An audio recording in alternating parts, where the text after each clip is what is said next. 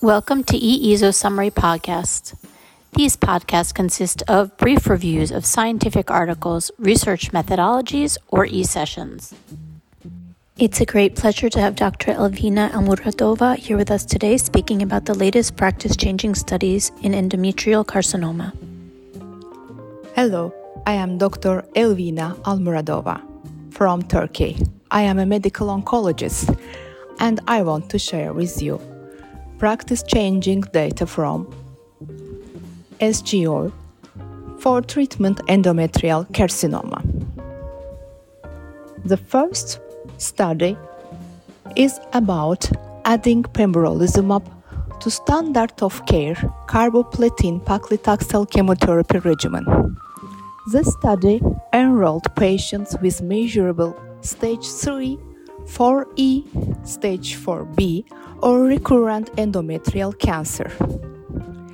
Patients stratified by mismatch repair status, deficient mismatch repair, and proficient mismatch repair, and by ECOG performance status, 0 or 1, and previous adjuvant chemotherapy regimens, yes or no. And in experimental arm, patients receive pembrolizumab 200 milligrams intravenous every three weeks and chemotherapy for six cycles. And after this, patients continue to receive pembrolizumab 400 milligrams intravenous every six weeks for up to 40 additional cycles. And in standard of care arm, patients receive only six cycles of chemotherapy and additional 14 cycles of placebo. And when we look at baseline characteristics in both cohort of deficient mismatch repair and proficient mismatch repair, there was homologic patient characteristic by histology and previous chemotherapy regimens. And the primary endpoint of progression free survival, PFS were better with pembrolizumab adding in both deficient mismatch repair cohort and proficient mismatch repair cohort.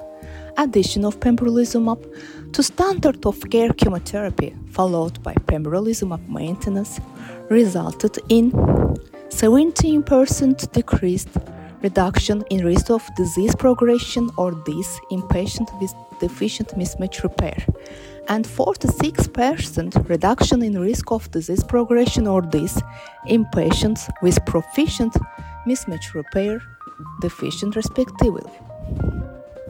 And when looking at subgroup analysis, in both cohorts of deficient and proficient mismatch repair, nearly all subgroups by age, performance status, prior radiotherapy, disease status, race, they all have benefited from adding pembrolizumab. And what about safety? Of course, uh, the grade 3 and more adverse events uh, was more seen in pembrolizumab arm, but they all were in manageable manner.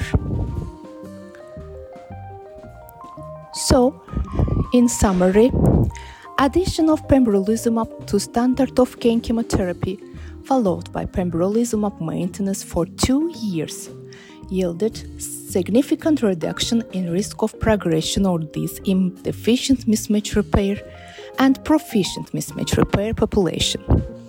Trend was observed for early benefit during treatment and separation of Kaplan-Meier curves was seen through evaluation period. Addition of pembrolizumab to standard of care chemotherapy didn't increase chemotherapy-related adverse events, and incidence of immune-related adverse events was not greater than in other studies of pembrolizumab monotherapy. Thank you. Thanks for joining us, and don't forget to check out our other ESMO podcasts.